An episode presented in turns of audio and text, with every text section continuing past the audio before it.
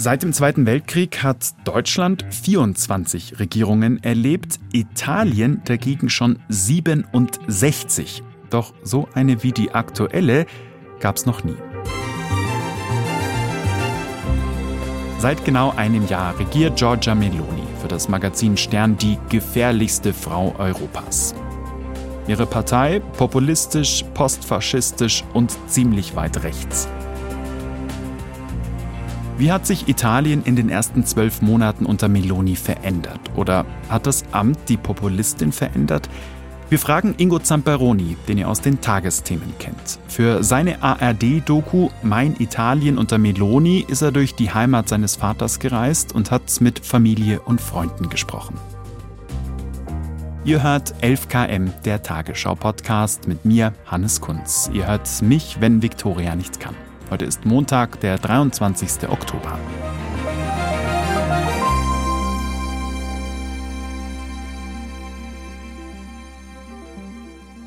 Buongiorno Ingo, wir freuen uns, dass du da bist. Buongiorno.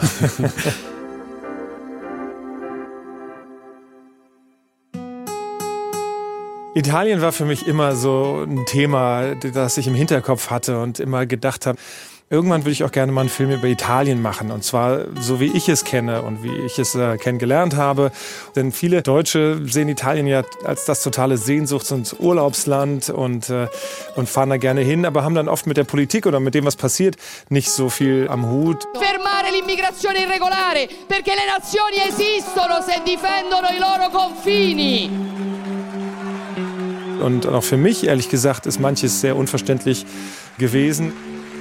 Und als dann vor einem Jahr eben die Wahl so ausging und dann eben Giorgia Meloni an die Macht gekommen ist mit, mit einer Politikerin, die eben Wurzeln im Postfaschismus hat, da waren natürlich die Fragezeichen, die sowieso immer sehr groß sind mit Blick auf italienische Politik. Stichwort Berlusconi oder ständig wechselnde Regierungen. Die waren natürlich noch größer und dann war relativ klar, dass wir dann gesagt haben, okay, das ist das Signal, das ist der Moment, wo wir sagen, da schauen wir mal genauer hin genauer hinschauen, sagst du, indem du dich für diesen Film mit deiner italienischen Familie und deinen Freunden getroffen hast. Pronti? Ciao! Ciao! Sono anni! Anni, dieci anni. Es geht ja mir nicht darum, irgendeine Fotostory oder so auszubreiten, sondern es ist ein Vehikel, um den Zuschauerinnen und Zuschauern das näher zu bringen. Und äh, es war quasi für mich eine sehr persönliche Reise auch, aber das sind die Leute, mit denen ich am meisten auch zu tun habe und, und die mir vielleicht auch am ehesten etwas erzählen und erklären können. Du hast ganz unterschiedliche Leute getroffen auf dieser Reise. Was haben die dir denn erzählt? Also welche Stimmung hast du bei denen und im Land wahrgenommen? So ein bisschen habe ich die Italiener immer über die Jahrzehnte als grundoptimistisch kennengelernt.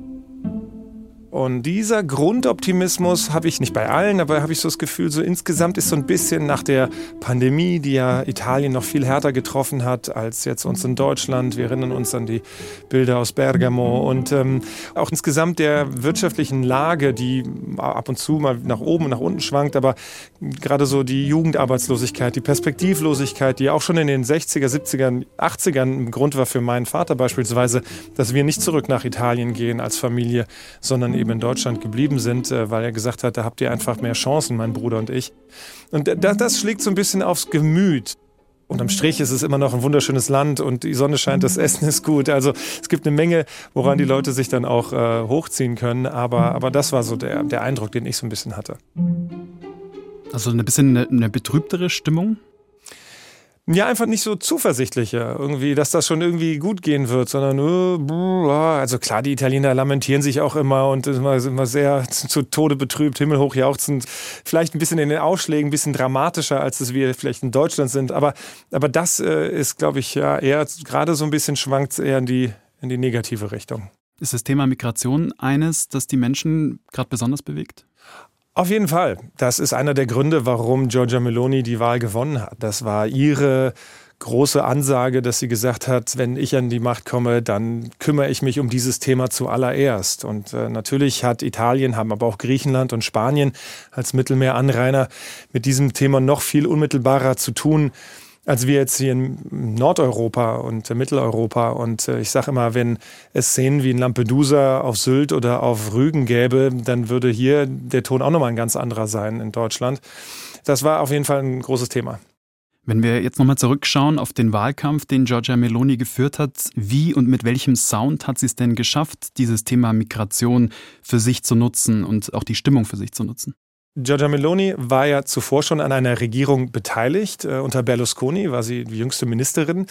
Und da eben quasi war sie schon bekannt in dem Sinne aber war dann, seitdem sie dann 2014 sich abgespaltet hat von der Alleanza Nazionale und dann eben den die Fratelli d'Italia gegründet hat, äh, immer in der Opposition, reine Lehre. Davor waren ja alle so mehr oder weniger an irgendeiner Regierung beteiligt, äh, die Cinque Stelle, aber jetzt auch ihre Koalitionspartner, Forza Italia, Lega Nord oder Lega jetzt nur noch, die ja quasi mit ihr jetzt regieren, haben davor ja unter Draghi auch schon regiert und sich dann immer auch mehr oder weniger auf Kompromisse einlassen müssen. Und sie war immer ganz klar reine Lehre, Opposition, absolute Forderungen.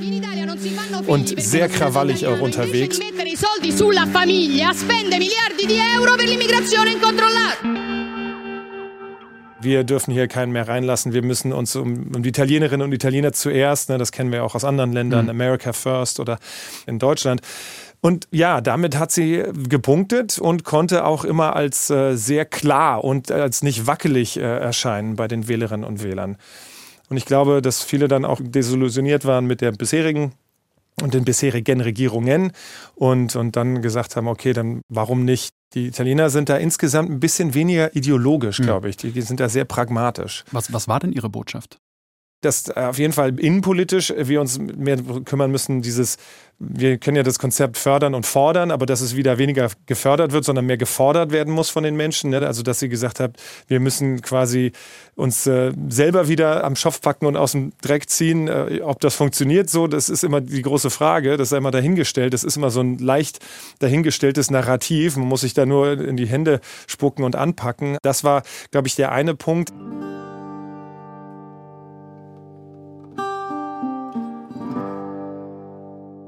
Und außenpolitisch?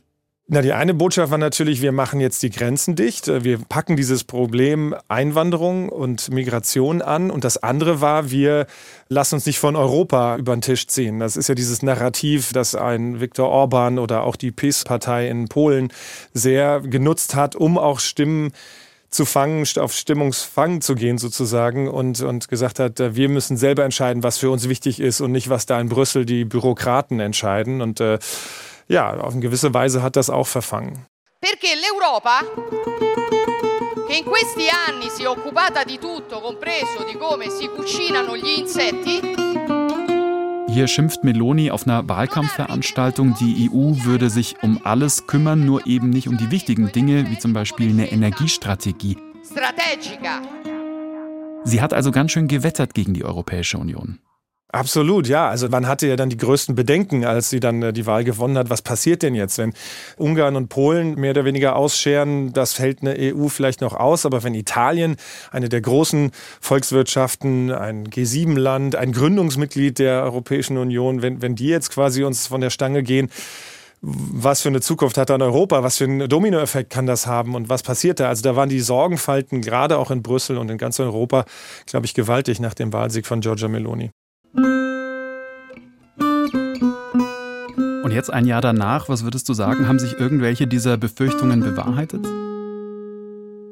Nee, muss man sagen, haben sich nicht. Äh, zum Glück. Es ist tatsächlich so, dass sich viele in Italien auch gewundert haben und wundern, aber auch, glaube ich, in Europa, wie sehr Giorgia Meloni dann den Krawallton zurückgeschraubt hat und sich auch sehr eingefügt hat in gewisser Weise in ja, in die europäische Ordnung. Die Unterstützung der Ukraine, da war sie eine der stärksten Unterstützer nach wie vor seit äh, Amtsübernahme oder auch die Sanktionen gegen Russland. Man darf nicht vergessen, Berlusconi, ihr Koalitionspartner, der ist mittlerweile verstorben, aber der war ein sehr enger Bewunderer, Freund, aber Bewunderer vielleicht in erster Linie von Putin und da dachte man, okay, das könnte vielleicht ins Wanken geraten, Pustekuchen, da ist überhaupt nichts passiert in die Richtung und auch dieses gemeinsame nach Wegen in der Migrationsfrage suchen. Sie ist mit Ursula von der Leyen und Mark Rutte aus den Niederlanden nach Tunesien gereist. Sie hat diesen EU-Asylkompromiss, der jetzt gerade ausgedengelt wird, äh, zwar vorangetrieben, aber das war ja nicht so, dass sie Europa die Pistole auf die Brust gesetzt hat und gesagt, so machen wir das jetzt, sondern das ist schon auch insgesamt europäischer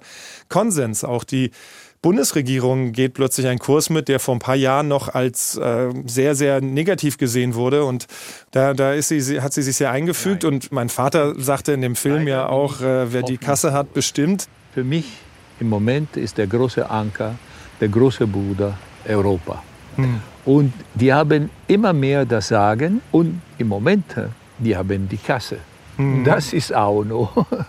Äh, mhm. Wenn du die Kasse hast, bestimmt auch in einer Familie das Prozedere. Ja? Das ist natürlich ein großes, großes Argument, glaube ich, dass Italien sehr angewiesen ist. Erstmal auf den Haushaltstopf aus Brüssel, auf die Gelder, aber dann der Corona-Hilfsfonds, da ist eine Menge Geld, äh, viele Milliarden eben auch für Italien vorgesehen gewesen. Und das ist an Bedingungen geknüpft und, und die zu erfüllen. Äh, wir haben ja gesehen, was es Polen gekostet hat an Strafzahlungen oder zurückgehaltenen Geldern äh, durch seinen Kurs.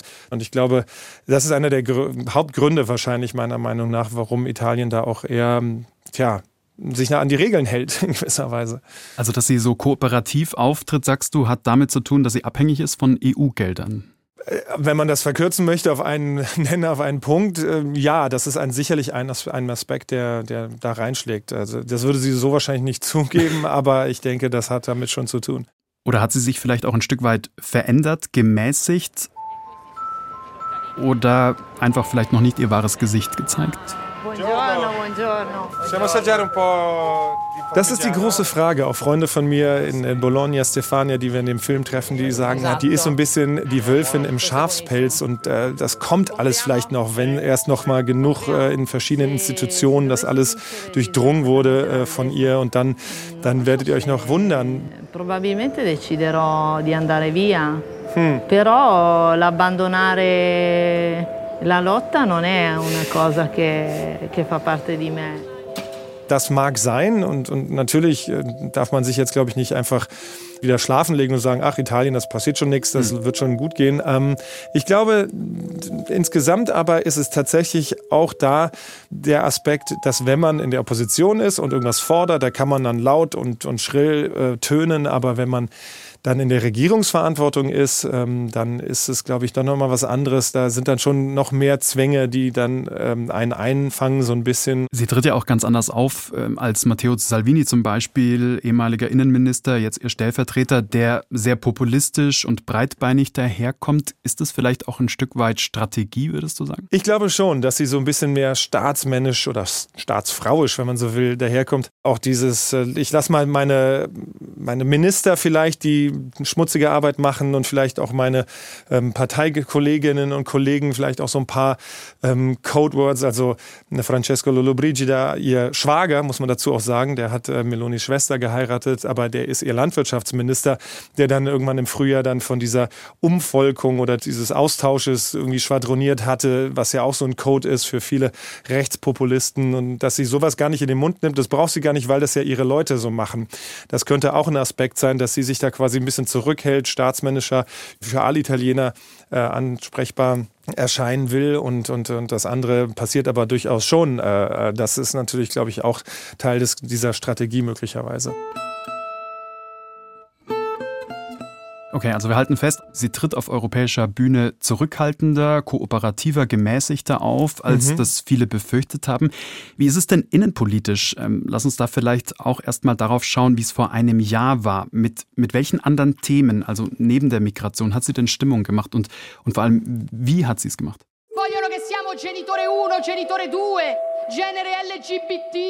Vor allen Dingen äh, mit Blick auf die Familienpolitik. Und, und auch was ist eine Familie? Italien ist ja nach wie vor auch ein sehr konservatives Land, auch sehr katholisch geprägt. Und dass so dieses klassische Vater-Mutter-Kind-Bild äh, das Ideal ist und äh, dass alles andere ähm, Leihmutterschaft und Adoptionsrechte von homosexuellen Paaren und sowas, das war so ein Aspekt, den, den sie ähm, angegangen ist und äh, wo sie dann echt auch äh, ein paar Schritte wieder zurückgedreht hat, das Rad. Während sie außenpolitisch die Moderate gibt, schränkt sie im Inneren die Freiheit der Medien ein, beschneidet die Rechte von Minderheiten und stellt beispielsweise die Elternschaft gleichgeschlechtlicher Paare in Frage. Wir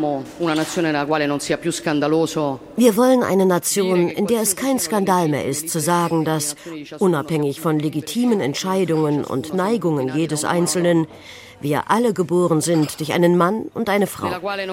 Eine Nation, in der es kein Tabu mehr ist zu sagen, dass es die Mutterschaft nicht zu kaufen gibt, dass die Gebärmutter nicht zu mieten ist, dass Kinder nicht Produkte sind, die man aus dem Regal kauft, als wäre man im Supermarkt. Wir wollen neu beginnen beim Respekt der Würde. Und äh, das, war, das war ein Aspekt, aber ich glaube, was eher ein Thema war für viele, war eben diese Sache mit dem Bürgergeld, äh, dass man eben eine Unterstützung bekommt. Und natürlich gibt es Sozialhilfe in Italien, aber da ist auch viel Missbrauch gewesen. In Italien wird von diesem Monat an fast 170.000 Haushalten die Sozialhilfe gekürzt. Das sogenannte Bürgergeld gibt es nur noch, wenn im Haushalt Kinder, Menschen mit Behinderung oder Senioren über 65 leben. Beschlossen wurde die Kürzung von. Also es war schon auch ein, äh, krass, wie es dann am Schluss, es war zwar angekündigt worden, aber dann wurden die Betroffenen teilweise auch wenige Tage vorher per SMS benachrichtigt. Das war jetzt nicht besonders ähm, empathievoll, wenn man so möchte. Gleichzeitig ist es nicht so, dass da sämtliche sozialen Netze in Italien jetzt eingeholt wurden und, und man da auf den Boden fällt. Aber eben so, ich sag mal, der arbeitsfähige, mittelalte Italiener oder Italienerin, äh, vielleicht auch ohne große familiäre Bindung, ähm, ja, der muss ein bisschen jetzt mehr mhm. darauf achten, wie er über die Runden kommt. Und was sie auch, glaube ich, sehr äh, propagiert hat, da hat sie noch wenig umgesetzt bislang, aber ist eben eine härtere Justiz, wenn man mal vereinfacht das so ausdrücken möchte. Also, dass sie gesagt hat, dass Straftäter nicht einfach so davonkommen können und da, da hat sie jetzt auch Jugendstrafrecht, hat sie verschärft, äh, drastisch, dass jetzt wieder Recht und Ordnung, wenn man so will, herrschen würde in Italien. Ähm, so hat sie es verkauft und das hat verfangen. Garantire sicurezza nelle nostre città e anche qui vi diranno razzisti, Fratelli d'Italia sono razzisti. Und sie war sehr laut dabei. Ja, also äh, vor allem, wenn man sich anguckt, wie sie im Wahlkampf aufgetreten ist, fast schon schrill und fast schon demagogisch und, und hat da äh, von der Kanzel runtergewettert. Io sono Giorgia, sono una donna, sono una madre, sono italiana, sono cristiana, non me lo toglierete. Und jetzt, ja, also sie ist ja durchaus auch, mir sagte der eine Kollege, der Journalist äh, Aldo Cazzullo, den ich interviewt habe für meinen Film, auch sie ist auch sympathisch in gewisser Weise, also nahbar. Ne? Sie, sie kommt da schon auch nicht so abgehoben rüber. Sie spricht nach wie vor in diesem römischen Dialekt, äh, so einem Vorstadtdialekt, äh, in so einem Arbeiterviertel ist sie aufgewachsen und verstellt sich nicht auf irgendein verquastes Hochitalienisch. Also das ist dann schon, glaube ich, auch etwas, was, was sehr verfangen hat.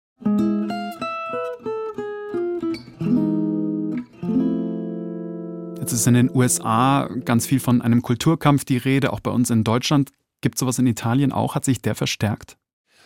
Ich glaube schon. Also meine Freundin Stefania in Bologna, die ich da getroffen habe, die sagte, das ist so eine Regierung der Poca Toleranza, nannte, nannte sie es. Also, dass da wenig Toleranz herrscht für Andersdenkende, Andersseiende und diese Vorgabe, ähm, keine sozialen Experimente, sondern ne, dass man eben eine Leihmutterschaft für homosexuelle Paare unterbindet und auch äh, irgendwelche Raves gleich am Anfang. Es war eine der total bedeutungslos eigentlich, aber ne, so als Signal. Man hat irgendwelche Trans-Partys äh, verboten und, und solche Sachen. Melonis Gegner, vor allem Migranten, LGBTQ-Szene, der Sozialstaat, du hast es gerade gesagt, alles was links ist und Party macht. Hast du diesen Kulturkampf auf deiner Reise auch, auch wahrgenommen? Nicht so direkt, aber meine Freundin Stefania in Bologna, die ja eine sehr linksgerichtete Stadt natürlich auch ist, sehr progressiv, sehr, sehr weltoffen, studentisch geprägt. Und sie sagte mir, dass dieses Gefühl, dass nicht jeder so sein kann, wie er will, dass das schon entstanden ist. Dass diese Regierung das nicht so möchte, sondern dass eher in so einem konformistischen mm, ja, Blockpressen möchte vielleicht. Und das ist äh, natürlich etwas, wenn ich in einem Land lebe, wo ich sage, hey, ähm, nicht jeder kann so nach seiner Fasson glücklich werden. Das ist ein anderes Italien als hm. das, was man vielleicht früher noch kannte. Wir haben noch da einen Elefanten im Raum. Und zwar einen äh, postfaschistischen. Ja. Weil über was wir noch gar nicht gesprochen haben, ist, wo Giorgia Meloni herkommt. Und ich meine jetzt nicht Rom, sondern ihre Partei, die Fratelli d'Italia. Die steht in der Tradition des italienischen Faschismus. Kann man das so sagen? Ja, in Italien wird von Post-Postfaschisten gesprochen, weil in direkter Tradition stehen sie nicht mehr. Sie sind quasi eine Generation weiter, wenn man so will, von der Entwicklungsstufe. Nach dem Ende des Zweiten Weltkriegs, als äh, Mussolini gestürzt worden war, als dann Italien sich für eine Republik entschieden hat, hat sich eine Partei gegründet, der Movimento Socialista Italiano, der für sich beansprucht hat, wir sind die Nachfolgen, wir sind die Erben von diesem Faschismus, äh, der davor 20 Jahre lang Italien regiert hatte. Und die waren immer eine kleine Splitterpartei und, und waren nie jetzt groß bedeutsam, ähm, aber waren eben auch toleriert in gewisser Weise. Und die wären, glaube ich, auch in der, ja, in dieser Nische geblieben jahrelang, wenn nicht dann irgendwann Mitte der 90er Jahre äh, Silvio Berlusconi an die Macht kam und Koalitionspartner brauchte und die dann quasi ins Boot geholt hat als kleinen Juniorpartner. Dadurch, das war, wenn man so will, der Tabubruch. Da wurden die dann salonfähig.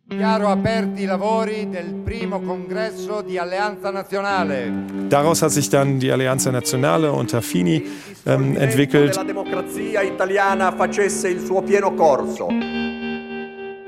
In gewisser Weise hat dann Giorgia Meloni, die da in der Jugendbewegung dieses MSI unterwegs war und dort ihre als 15-, 16-Jährige ihre ersten politischen Schritte gegangen ist und, und da auch assoziiert wurde in diesem postfaschistischen Umfeld, die hat dann 2014 gesagt, nee, nee, wir wollen schon hier unsere eigene Sache machen und nicht so eine kleine Fraktion sein hm. in diesem Gebilde. Wir, wir machen jetzt die Fratelli d'Italia in Anlehnung auch. Ne, die Nationalhymne beginnt mit Brüder Italiens, Fratelli d'Italia mit dieser Zeile. Und auch in dem Logo ist diese faschistische Flamme noch, den der MSI auch hatte, nach wie vor vertreten. Und, und das ist natürlich dann, das sind alles so Symbole, die in diese Richtung deuten und spielen und so. Und deswegen ist da diese Tradition schon da. Du warst auf deiner Reise ja auch im Geburtsort von Mussolini in seinem ehemaligen Wohnhaus. Benvenuti nella casa del Duce. Ja, das ist ein ganz skurriles Kapitel dabei. L'unica casa al mondo che siamo riusciti a salvarla. In Predapio in der Emilia-Romagna ist der Geburtsort von Benito Mussolini. Dort ist sein Geburtshaus nach wie vor, steht das da. Auf dem Friedhof ist ein Mausoleum, wo man dann in die Gruft absteigen kann. Und er ist dann in einem großen Marmorsarg, ist er dann begraben mit seiner Familie. Und ähm, das ist natürlich eine Pilgerstätte für Rechtsextreme und für Postfaschisten oder Neofaschisten, wie man auch immer das nennen möchte. Und äh, es gibt dazu noch dann ein Wohnhaus in der Nähe, wo ein ja, Anhänger Mussolinis das gekauft hat und äh, eine riesige Sammlung von Artefakten, von seinem Tennisschläger bis zu seinen Uniformen, von seinen Gehstöcken bis zu seinem Fahrrad und das so, aber total uneingeordnet und nirgendwo quasi mit einer Gegenüberstellung, was der Faschismus auch für furchtbare Exzesse und Opfer gefordert hat. Und, und einfach nur so, ja, so, das war so, als, wär, als würden wir von der römischen Ausgrabung hier sprechen. Und ähm, das, äh, das ist schon sehr skurril. Wie ging es dir, als du da durchgegangen bist durch dieses Haus? das war schon gerade für jemanden, eigentlich müsste es für jeden das sein, aber gerade für, mit unserer Vergangenheit für einen Deutschen ist das sehr skurril, ähm, wo, wo Souvenirs verkauft werden auf der Hauptstraße von diesem Dorf. T-Shirts, Mussolini, Weine, Aufkleber, Sticker, ähm, Dinge, die bei uns zum Beispiel auch Symbole äh, verboten wären, also ne, oder sind. Und, und äh, das ist äh, sehr, sehr beklemmend. Und also da musste ich schon ein bisschen auch schlucken. Das ist jetzt vielleicht ein Extrembeispiel, aber würdest du sagen, die, die Italienerinnen und Italiener haben ein entspanntes Verhältnis zum Faschismus? Kann man das sagen? Na, so bezeichnet Giorgia Meloni auf jeden Fall ihr Verhältnis zum Faschismus und da ist in gewisser Weise auch was dran. Das Bild des Faschismus in Italien ist halt auch deswegen von einer gewissen Entspanntheit dann geprägt, weil man sich so dieses Märchen ein bisschen erzählt hat. So hat es Aldo Cazzullo in meinem Film auch gut zusammengefasst, der das so ein bisschen ver äh, verglichen hat mit so einem Märchen, das man sich erzählt hat.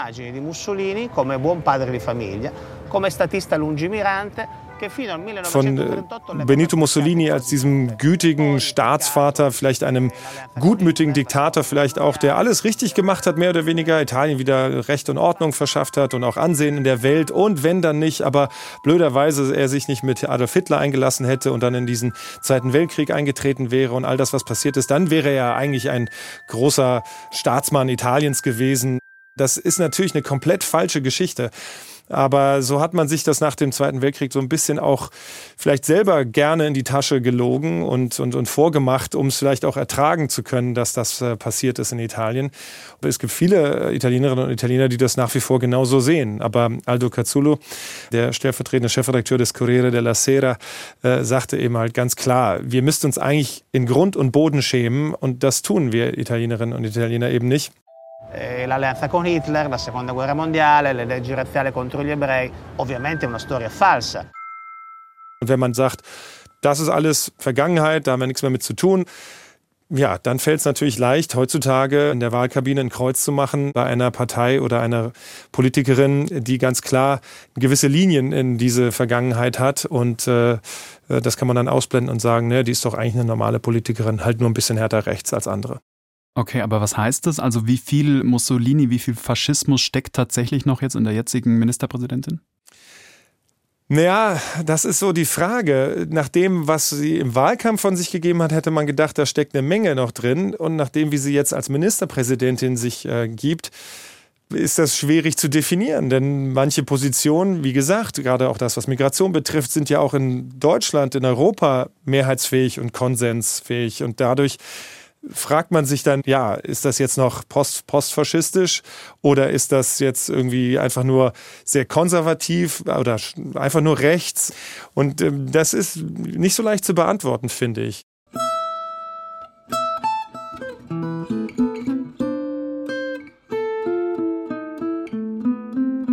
Wie sehen das deine, deine Freunde und deine Familie, die du getroffen hast? Also wie bewerten die jetzt dieses erste Jahr Meloni? Also ich glaube, viele sind noch so ein bisschen, oh, mal gucken, allzu viel hat sie ja noch nicht machen können, würde vielleicht gerne mehr machen, äh, hat sich noch nicht so viel verändert. Ähm, ich glaube, die einen sind sehr happy, äh, dass es jetzt in eine gewisse Richtung geht. Die Italiener haben es oft so, dass man sich sehr um sich selber auch kümmert. Vielleicht, wenn man auch enttäuscht ist oder gar nicht so viele Vertrauen bzw. Erwartungen in eine Regierung in Rom steckt, weil die eh nach zwei, drei Jahren wieder weg ist oder eben eher für sich nur arbeitet oder wie auch immer. Und, und dann ist, sind viele Italiener mehr so auf sich eingestellt, auf die Familie. Das ist wichtig. Ich gucke, dass auf meiner Scholle alles passt und wo bleibe ich so ein bisschen. Und wie geht dein Fazit nach, nach einem Jahr? Also ist sie nun die gefährlichste Frau Europas, wie es der Stern getitelt hat oder nicht? Basierend auf dem, was sie bislang gemacht hat, kann man das so nicht sagen. Ich glaube, dass das Potenzial von dem, wo sie herkommt und von dem, was sie auch schon früher gesagt hat und wie sie auftritt, dass da durchaus ein, wie würde man sagen, ein disruptives Potenzial äh, besteht. Äh, und und äh, das ist vielleicht auch etwas, was viele angesprochen hat, nach dem Motto, da muss mal was Radikaleres passieren, weil bislang ne, verschiebt sich das immer so ein bisschen um die Mitte herum und dann endet das doch wieder im Nichts passieren. Da würde ich, ich sag mal, vorsichtig optimistisch sein, aber eben auch nicht sagen, hey, alles klar in Italien, da passiert schon nichts. Ähm, ich glaube, die Italiener sind, das war so meine Erkenntnis, wie ich glaube ich auch schon sagte, ein bisschen weniger ideologisch und dadurch auch ein bisschen weniger leicht zu manipulieren von politischen Führern oder Parteien. Hm, aber es ist auch schon noch eine andere Situation. Was mir auffällt im Film, aber jetzt auch wenn du so sprichst, du bist relativ entspannt, was so, was so die Zukunft angeht. Täuscht das? Machst du dir keine Sorgen? Äh, Sorgen mache ich mir immer in gewisser Weise, aber ich glaube, da habe ich doch einen gewissen Grundoptimismus, der so dieser as italienische Aspekt in mir ist. So, ich glaube, die Italiener haben so dieses Arrangiarsi, ne? dieses sich durchwursteln irgendwie. Ähm, die, die, Kölner würden sagen, ja, es hätte noch immer Jodjejang, ja. Das, äh, verzeih mein Kölsch, das ist wahrscheinlich nicht perfekt ausgesprochen, aber ähm, da, da, das, ich glaube schon, ich, oder ich möchte es glauben, vielleicht ist es auch naiv, ähm, dass das nicht den Bach runtergeht in Italien. Also klar würde man schon schon, will ich schon sagen, dass ich da ein bisschen entspannter bin. Vielleicht auch nach dieser Drehreise. Mhm. Und von daher, Ja, sperare nel meglio, sagen die Italiener, ne? ins Beste hoffen und äh, aus Beste hoffen. Und, äh, und äh, da mit der Einstellung fahre ich, glaube ich, auch so ein bisschen durchs Leben. Vielen Dank dir, Ingo. Grazie mille. Prego, non c'è di che.